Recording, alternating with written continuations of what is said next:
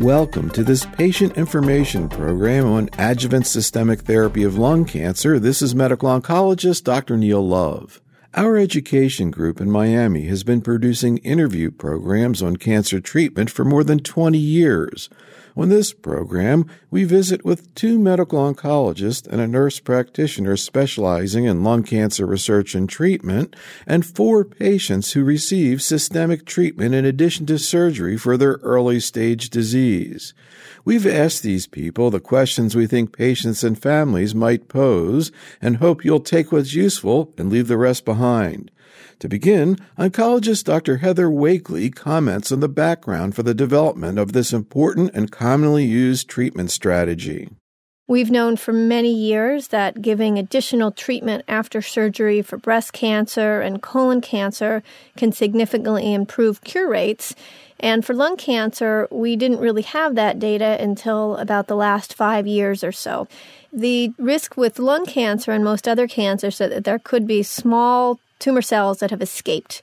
Most of them before the surgery happened. Theoretically, there could have been a few even at the time of surgery.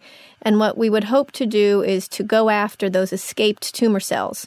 Well, what about just waiting until they become a problem? Once they do come back, they're more likely to show up in other parts of the body. And once cancer has shown up in other parts of the body, though we can still treat, give people time, we don't know how to cure, at least with the treatments we have today. And so what we'd like to do is prevent the cancer from coming back at all. So, can you actually figure out who it is that's going to have the cancer come back? We have some things that can give us a hint. We know that if the cancer has spread to lymph nodes, it's more likely to come back. But other than that, we don't have a lot of data. People have been doing a lot of research trying to identify particular proteins that the tumor might express that indicate that it's more or less likely to come back, but that's all still very experimental. And so at this point, the best that we have are looking at how many lymph nodes were involved.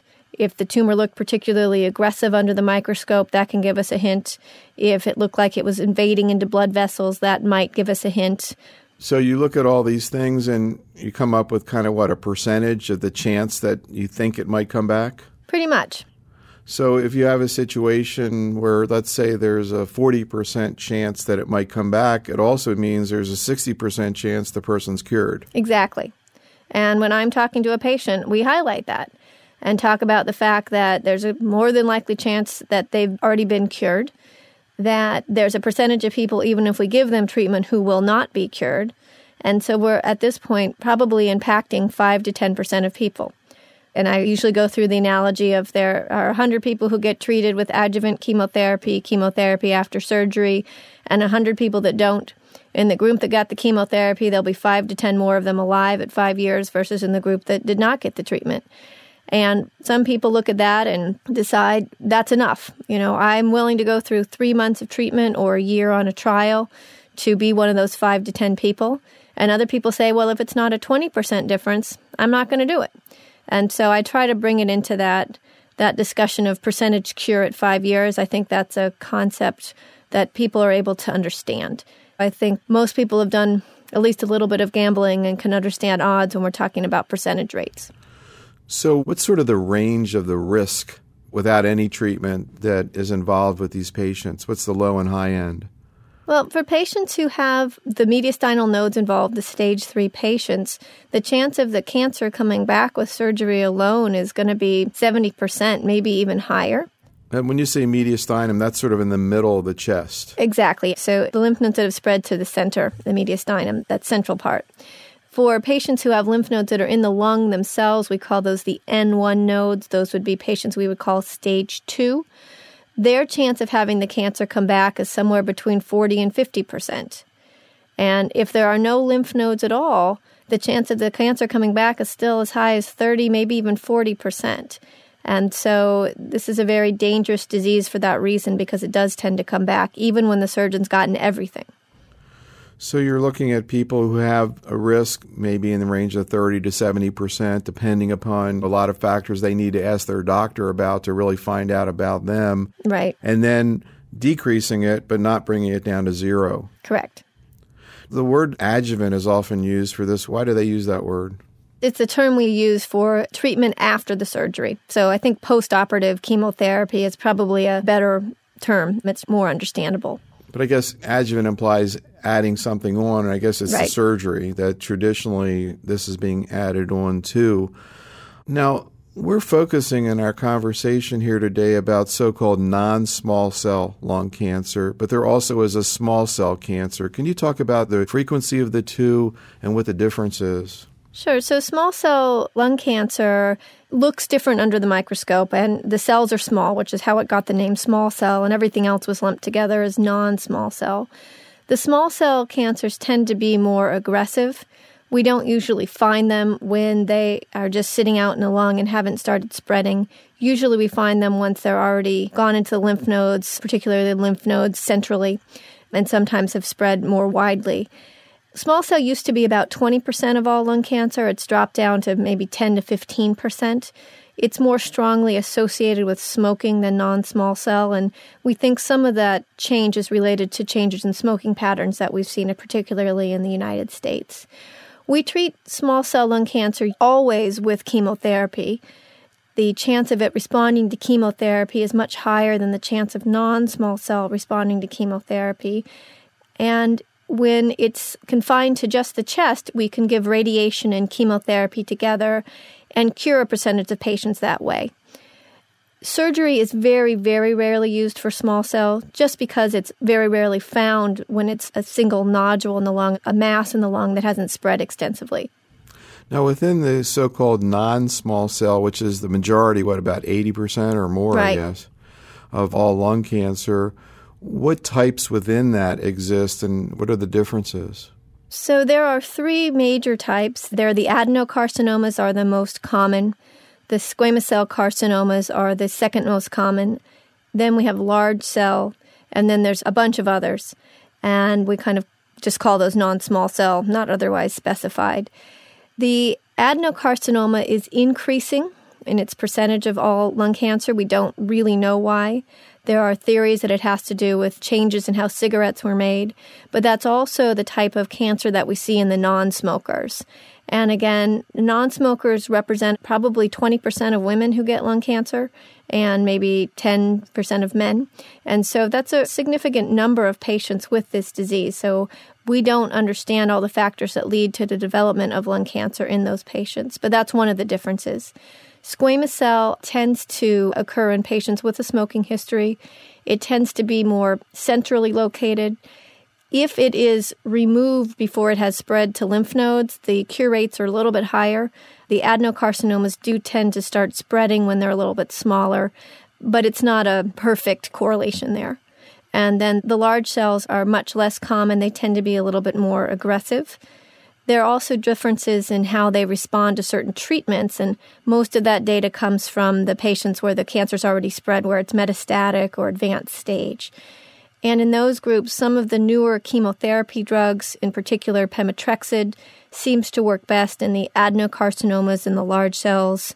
Some of the newer targeted drugs, such as the epidermal growth factor receptor drugs like erlotinib, also called Tarceva, and gefitinib, also called Iressa, those might work a little bit better in the adenocarcinoma type, though they do also work in the squamous. And in the metastatic disease, some of our other quote unquote targeted drugs might be a little bit more toxic, such as the ones targeting blood vessel formation. We don't think that's the same, though, if the cancer's already been removed, if there's no large tumor.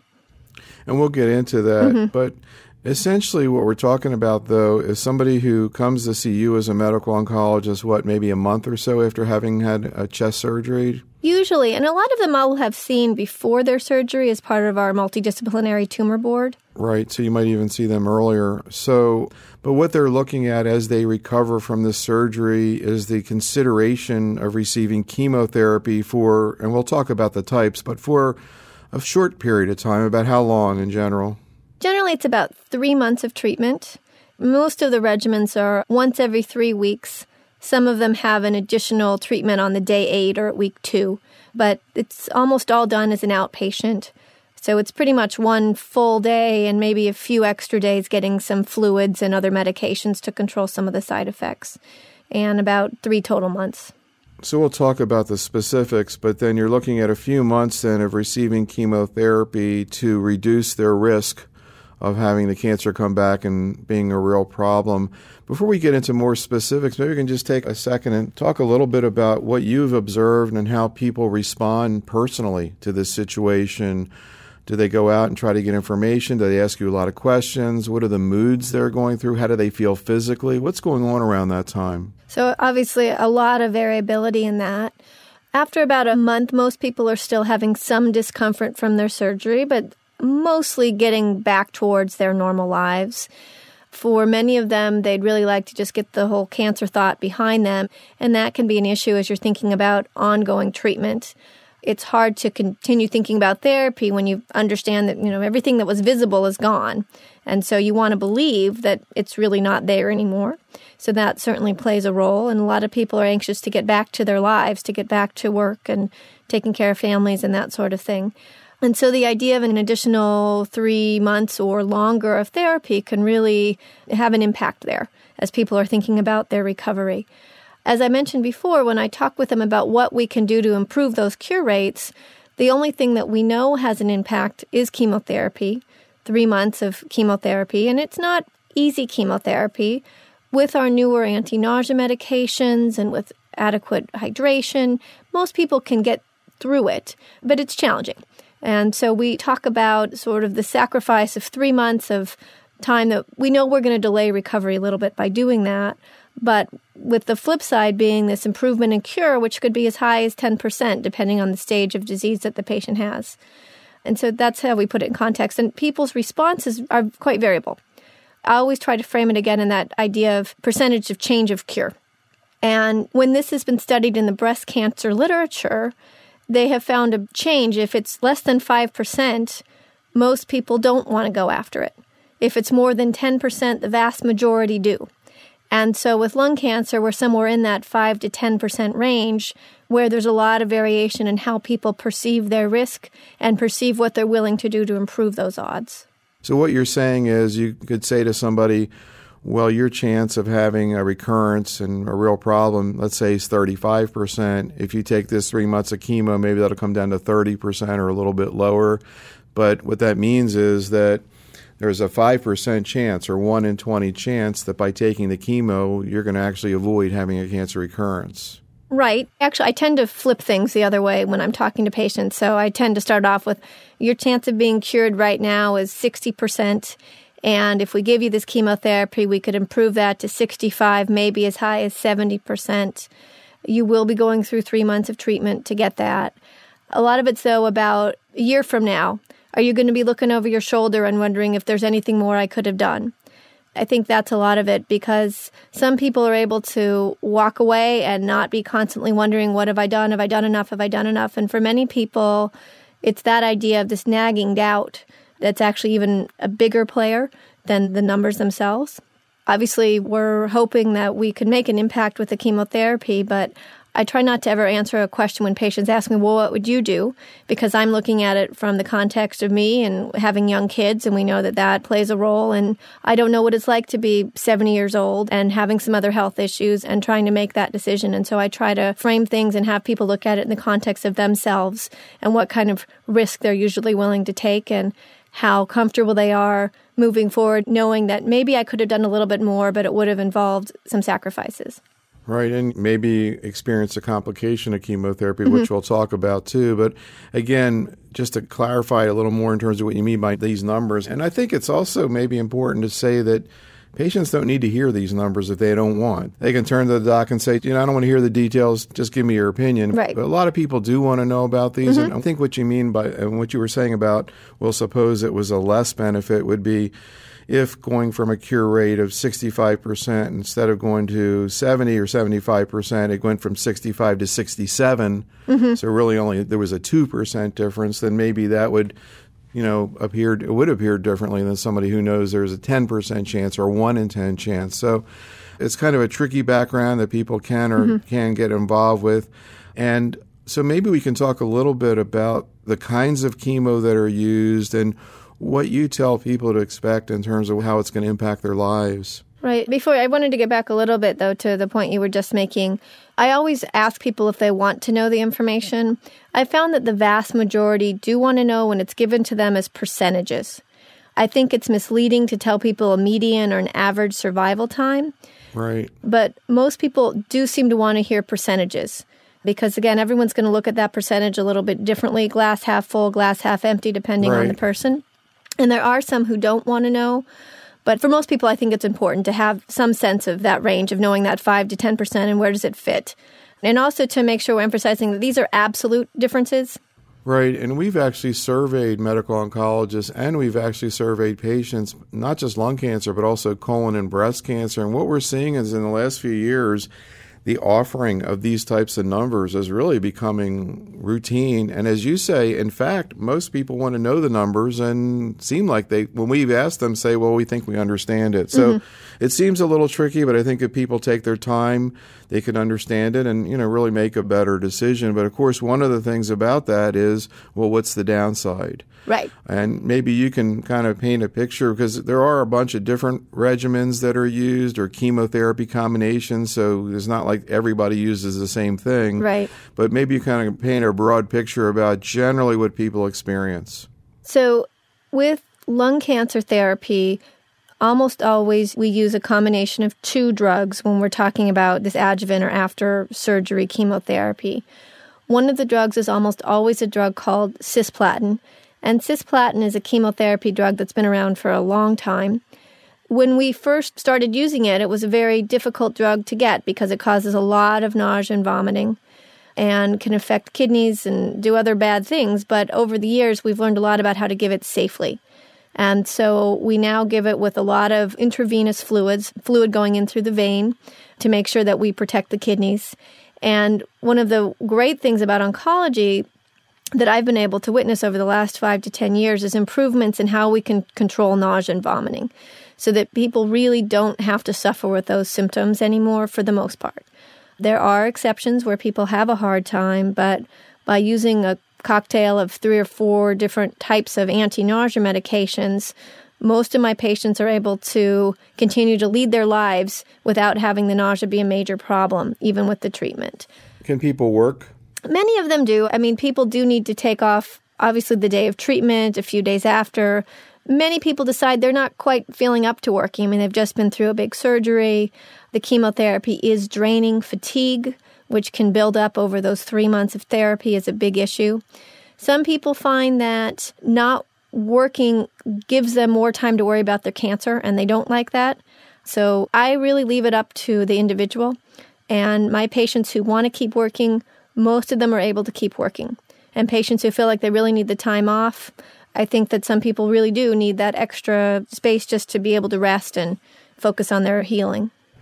When people ask you, how long will it be before I feel like my old self again? Of course, they're not just recovering from the chemo, but also the surgery. What do you generally observe?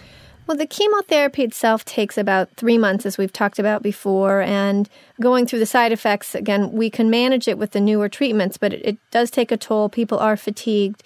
That fatigue persists for another probably one or two months. And so I usually tell people that by six months or so from the start of their chemotherapy, the chemotherapy effects will be gone. And that also tends to coincide with when most of the surgery effects are going to be getting better. And again, there are variations. You mentioned cisplatin. There's also carboplatin right. that some people use, although I think most of researchers go for the cisplatin. Mm-hmm. What about other problems with cisplatin, including the possibility of hearing loss? So, the cisplatin does affect nerves throughout the body. The effects that we see predominantly are the numbness and tingling and even pain in the hands and feet, which can be debilitating. It can also affect the nerves that are important for hearing. And so we do need to monitor patients closely for hearing loss. And I actually won't give cisplatin for a patient who already has hearing loss, particularly people who are already requiring hearing aid. What we have instead, though, is the carboplatin drug, which is a very close relative of cisplatin, does not affect the nerves in the same way, potentially slightly less potent, which is why we usually tend to prefer the cisplatin but I have no problem substituting carboplatin for cisplatin in patients who have some underlying hearing loss or are not going to be able to handle the large volumes of fluid we have to give to protect the kidneys. Cisplatin is particularly hard on the kidneys. There are different drugs that can be combined with it. Can you kind of go through the common drugs that are combined with the cisplatin and what kinds of problems they introduce? Sure. So the one that's been studied the most is called vinorelbine, and that is a drug that's given once a week. So it's given with the cisplatin and then one week later. That medication by itself doesn't cause a lot of nausea. It can affect the nerves, so cause numbness and tingling in the hands and feet, potential pain. It can affect the blood counts just like the cisplatin, like most chemotherapies, and that means that the white blood cell counts would be low, putting people at risk for infection. The red blood cells can get low, causing people to be anemic, more tired. And also the platelets, which are the cells that help our blood clot, those also can be affected by the vinorelbine as well as pretty much any of the chemotherapy drugs. But that combination, the cisplatin and the vinorelbine, is the one that has been studied the most, where we can really, with confidence, say we know if we give you this regimen that your benefit's going to be in that 5 to 10% range. However, many, many other combinations have been studied with metastatic or advanced stage lung cancer, and we know that those are at least as good as the cisplatin and vinorelbine combination with different side effects. And so that's why most investigators, most physicians feel comfortable making the substitutions. And so the drugs that are sometimes substituted, there's one called docetaxel or taxotere. That has the advantage of just being given once every three weeks. It, in some studies, was shown to be a little bit more active in metastatic disease than the vinorelbine. It is much harder on blood counts.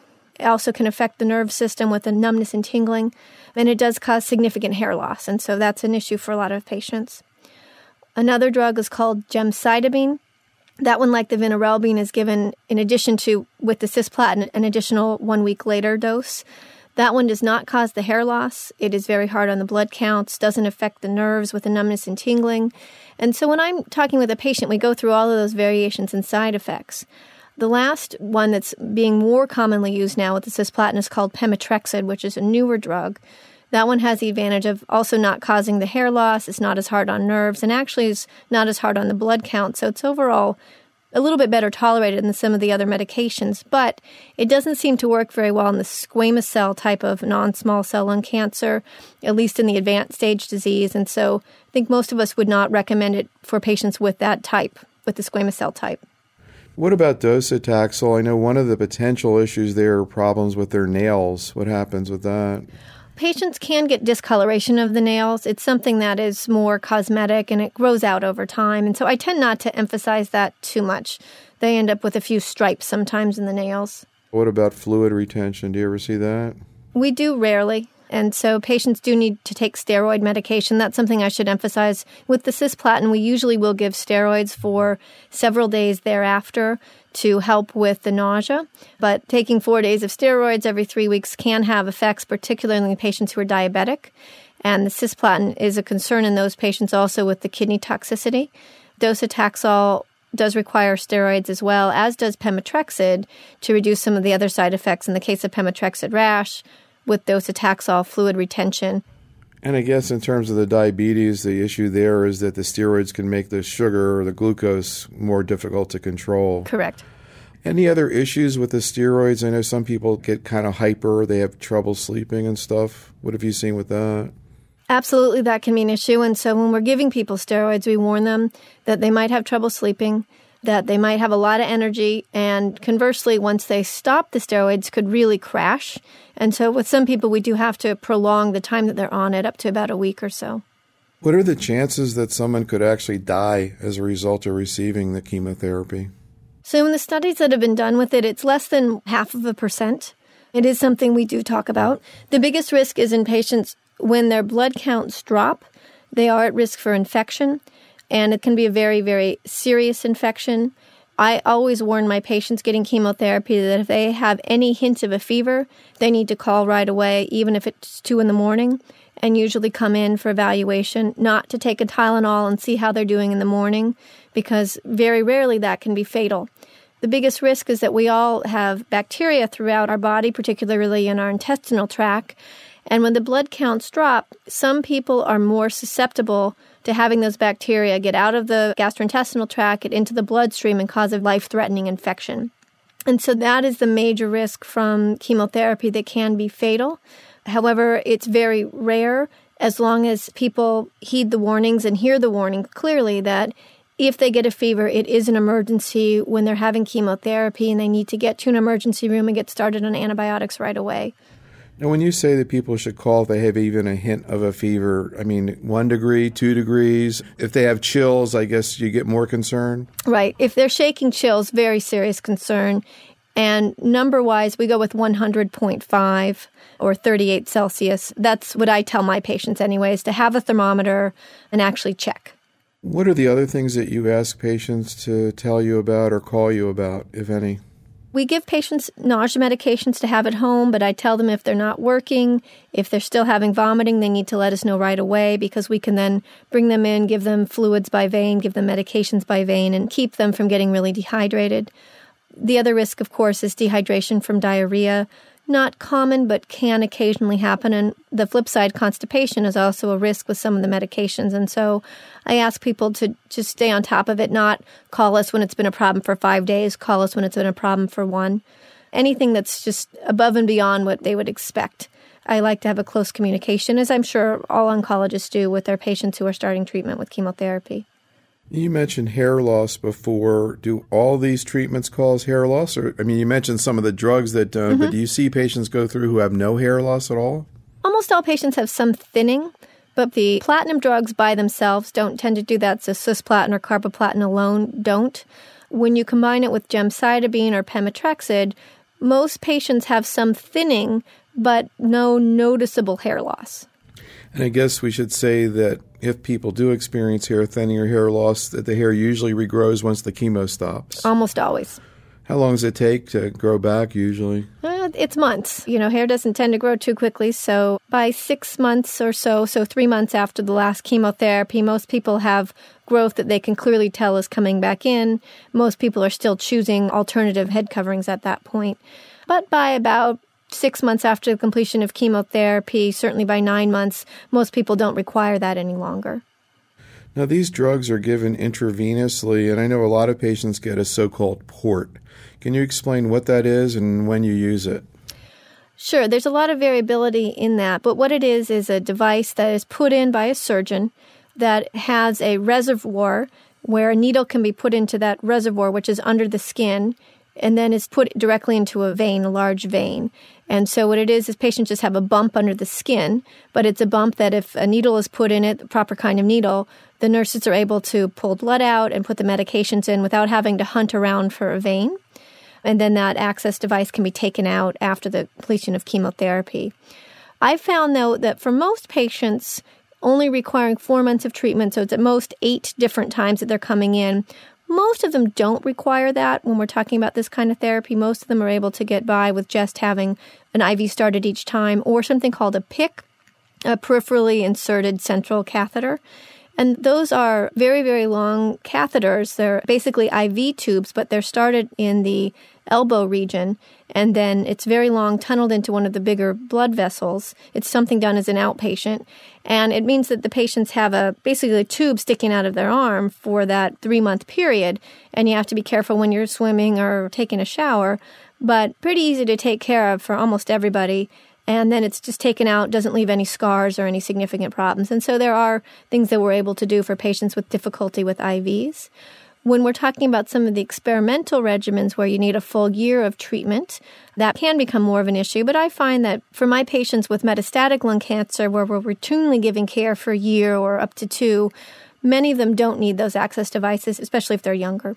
So, one of the important options for a patient in this situation as an alternative to receiving chemotherapy, as you've described, is to participate in a clinical research trial and you're the head of really one of the most important, probably the biggest trial right now that people are looking to in this situation. Can you explain in general what the concept is of doing research in this situation? What are the trials out there, including yours, that patients might participate in? So, the reason that we need to do more research is we're still only able to offer patients a 5 to 10% benefit from chemotherapy.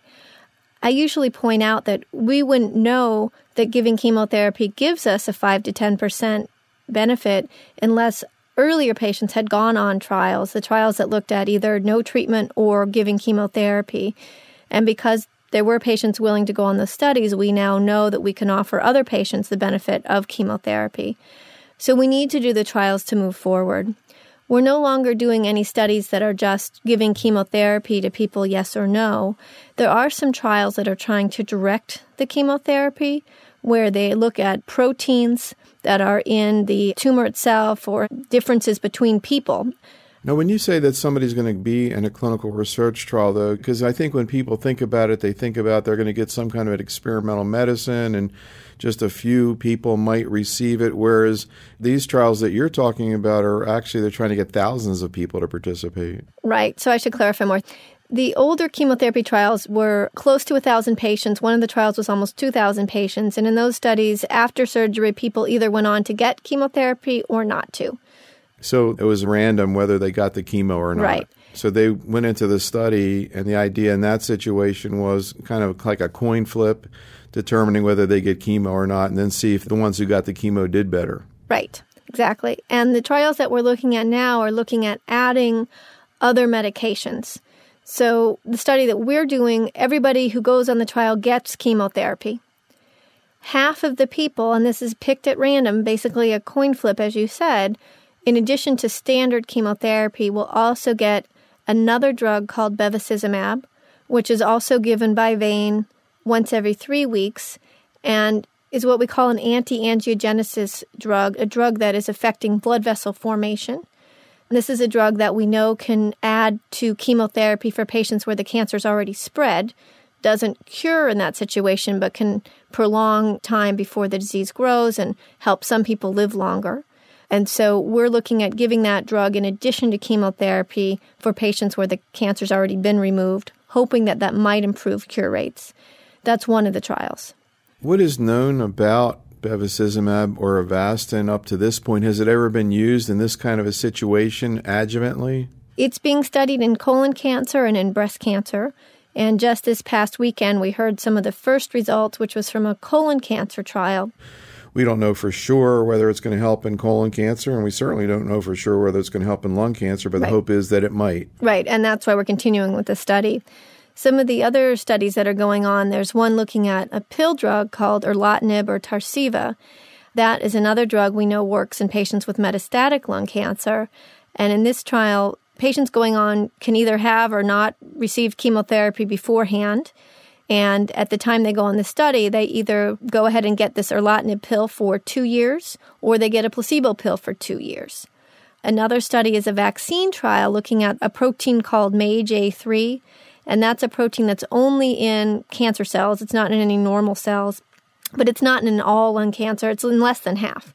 And so with this study, patients' tumors are tested to see if they have that protein, and if they do, they are then randomized, meaning coin flip, and half of them get injections of the vaccine and half of them get a placebo injection. So those are the three largest looking at newer treatments.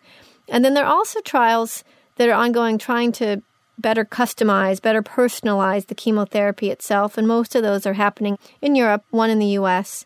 In those trials, half the patients just get chemotherapy, no direction to it, just like we would normally. And the other half, they look for, again, certain proteins on the cells to see if they can better select a particular chemotherapy.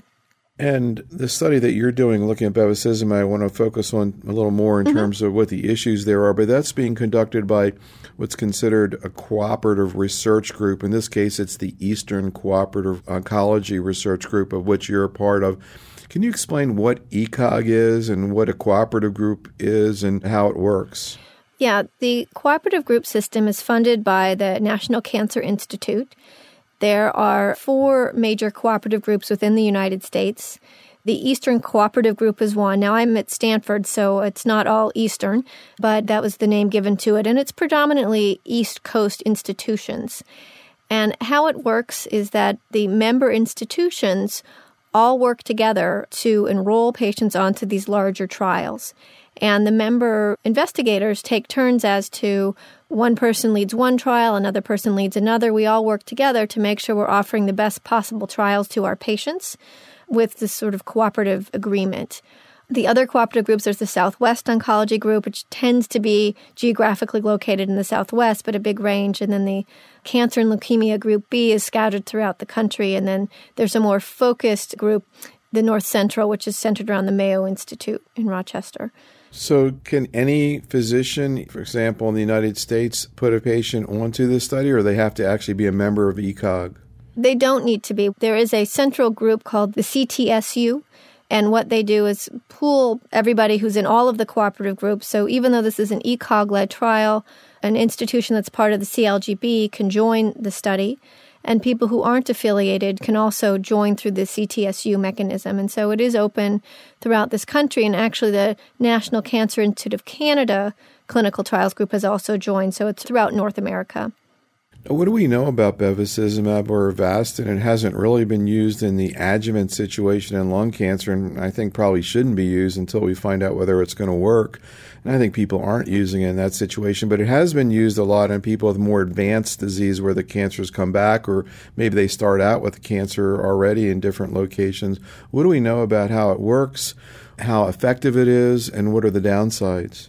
Well, the most striking thing when it's given with chemotherapy is that the chances of the cancer shrinking in a measurable way more than double, and that's been pretty consistent in all the trials that have looked at it. It also has pretty consistently lengthened the time from when the treatment has started to when the cancer comes back, meaning when you need to switch to a different treatment. In one of the trials, it did show a significant improvement in overall survival. And in another large trial, it did not. So that's slightly up to debate. So these people had advanced lung cancer, mm-hmm. but they lived longer in that one trial mm-hmm. if they'd had bevacizumab plus chemotherapy. Correct. And that kind of led into this trial to look at it earlier, I guess. Right. And also the philosophy of how does the drug work? Well, it's altering blood vessels. When you already have a big tumor, we know that the blood vessels are very abnormal, and the bevacizumab can change those blood vessels and perhaps improve the amount of chemotherapy that's going into them. On the other side, if you're dealing with micrometastatic disease after a surgery, say, we can't see any cancer. We think we've cured the patient, but we know the cancer can come back in a lot of people. Why does that happen? It's because there are a few cells scattered here and there, what we call micrometastatic. We can't see it, it's microscopic, but it's there. In order for those little microscopic areas to grow into larger tumors, they need to pull in blood vessels. And so the hope would be that the bevacizumab could stop that from happening and allow other mechanisms within the body to take care of those metastases that are there. Now, bevacizumab is a very different kind of agent compared to chemotherapy. It's actually an antibody. I mean, we think about other antibodies people may have heard about. They might have heard about trastuzumab or Herceptin in breast cancer, rituximab in the lymphomas. So this works a little bit differently. Can you talk a little bit more about exactly what it does? Sure. So, what it's binding is a protein called vascular endothelial growth factor, also called VEGF. And VEGF is really the most important ligand, meaning protein that's out in circulation that helps drive formation of blood vessels and also the proper formation of those blood vessels. And so, if you can knock down the levels of VEGF, you can really reduce the blood vessel formation that's going on throughout the body some of the side effects that we see with the drug relate to that. So we actually, because it's altering blood vessels, we see high blood pressure. Hypertension is one of the side effects. And it also is affecting the blood vessels within the kidneys. And so we see some changes such as protein in the urine. Do you see high blood pressure and protein in the urine in everybody who gets the drug? No, not in everybody. But as time goes on, in a reasonable percentage. Now, in the colon trial, when they looked at significant protein in the urine after one year, it was less than 3%. Blood pressure issues were in about 12% of patients who were getting the drug for a prolonged period of time, as opposed to somewhere under 5% for those not getting the drug. So, when people have their blood pressure go up, how much of a problem is it? It's manageable. I give the drug a lot, obviously, for my patients with metastatic disease. It's an approved drug, which is pretty active. I've had a few patients need to be on three, even one of them on four blood pressure medications, but I've never had to stop the drug just because of the blood pressure. We're usually able to control it, but it is something to be aware of. What about nosebleeds? That is also an issue. Again, it's almost always something that can be controlled. I have sent patients to the ENT physicians who can look for the area that's bleeding and do a simple outpatient procedure to stop it. Also, a lot of the times it relates to having a very dry nose. And so patients are able to start doing nose sprays to keep that under control. Now, other things that maybe have been brought up in terms of this drug one has been the question of whether or not there's an increased risk of having either a heart attack or a blood clot or some kind of process like that. In this situation, how much of a risk, if any, is that? I think it is a risk. How much is difficult to say. In the lung cancer trials that have been done, the risk of having what we call an arterial thrombotic event, which would be a heart attack or a stroke, most of the trials weren't that much higher, but in other disease types it has been seen. And I think it is something we need to be aware of. In the colon cancer trial, that was just reported on that was also in this patient population where they don't have any known cancer. They're trying to keep it from coming back. The risks were not that high, but they weren't zero either. I mean, most of them, I think it's going to be less than a 1% difference, but it is something we'll need to watch and pay careful attention to. I guess in some situations, people have speculated it might even be more, you know, 5% or even more in people who've had prior heart attacks, et cetera. Mm-hmm. But it doesn't seem like those kinds of numbers have shifted the equation away from at least trying it in this situation. And I wanted to just add, we're being pretty careful about that. We don't allow anyone who's had a stroke or a mini stroke to go on the adjuvant bevacizumab trial with lung cancer, and anyone with cardiac heart problems can't go on if they've had any active problems within the last six months. So, in this trial, the patients are going to get chemotherapy, but half of them will also get the bevacizumab. Now, that continues after they stop the chemotherapy. Correct. So, they get it how often and for how long? It's once every three weeks, up to a total of one year, counting from the day that they get their first dose of chemotherapy. And how do you find people feel once the chemo stopped in terms of what the impact is on how they feel when they receive these injections every three weeks? Bevacizumab by itself is very, very well tolerated. I have a lot of patients on it, again, with metastatic disease, and energy goes up, the blood counts all return to normal, hair starts to regrow if there was loss, there's no nausea or vomiting. It's really not something people are aware of at all, other than if they end up with blood pressure problems or the protein in the urine. And those are things we can watch and take care of. So it's not a significant lifestyle impactor other than you do have to keep coming in once every three weeks for a short infusion. How long is the infusion usually? The infusion's only 30 minutes. Right. So patients do have to get blood drawn. They won't have to see the doctor every time. It's actually going to be only every other time, but the infusion itself is 30 minutes. So they have their blood counts checked on mm-hmm. occasion also. So they're looking at the possibility that they might receive it. Suppose somebody were to say, well, why can't I just try it? Well, I think we don't know that it's going to help. Um, the only way we can know if it's going to help is if we do the trials. We wouldn't have designed the trial if we didn't have strong hope that it was going to have an impact. But there are many trials in the past where we had lots of hope it was going to have an impact. And so it's really important to do the trial so we can know. What's your experience been in terms of when people are interested in being in a study like this? Are they usually doing it to help future patients? Or, I mean, I guess in this situation, if the computer assigns them the receive bevacizumab, they're getting a therapy they wouldn't have gotten. And if it does turn out a few years from now that we know it helped, they would have benefited. But what are people usually thinking when they consider this? I think it's a little bit of both. I try to ask people not to go into it with the idea completely that it's going to have an impact on them because I don't know. The real impact is going to be on future people with lung cancer and being able to tell them five years from now, hopefully, the bevacizumab is beneficial, or to be able to tell them that it isn't, but we know that, and that's because we did the study.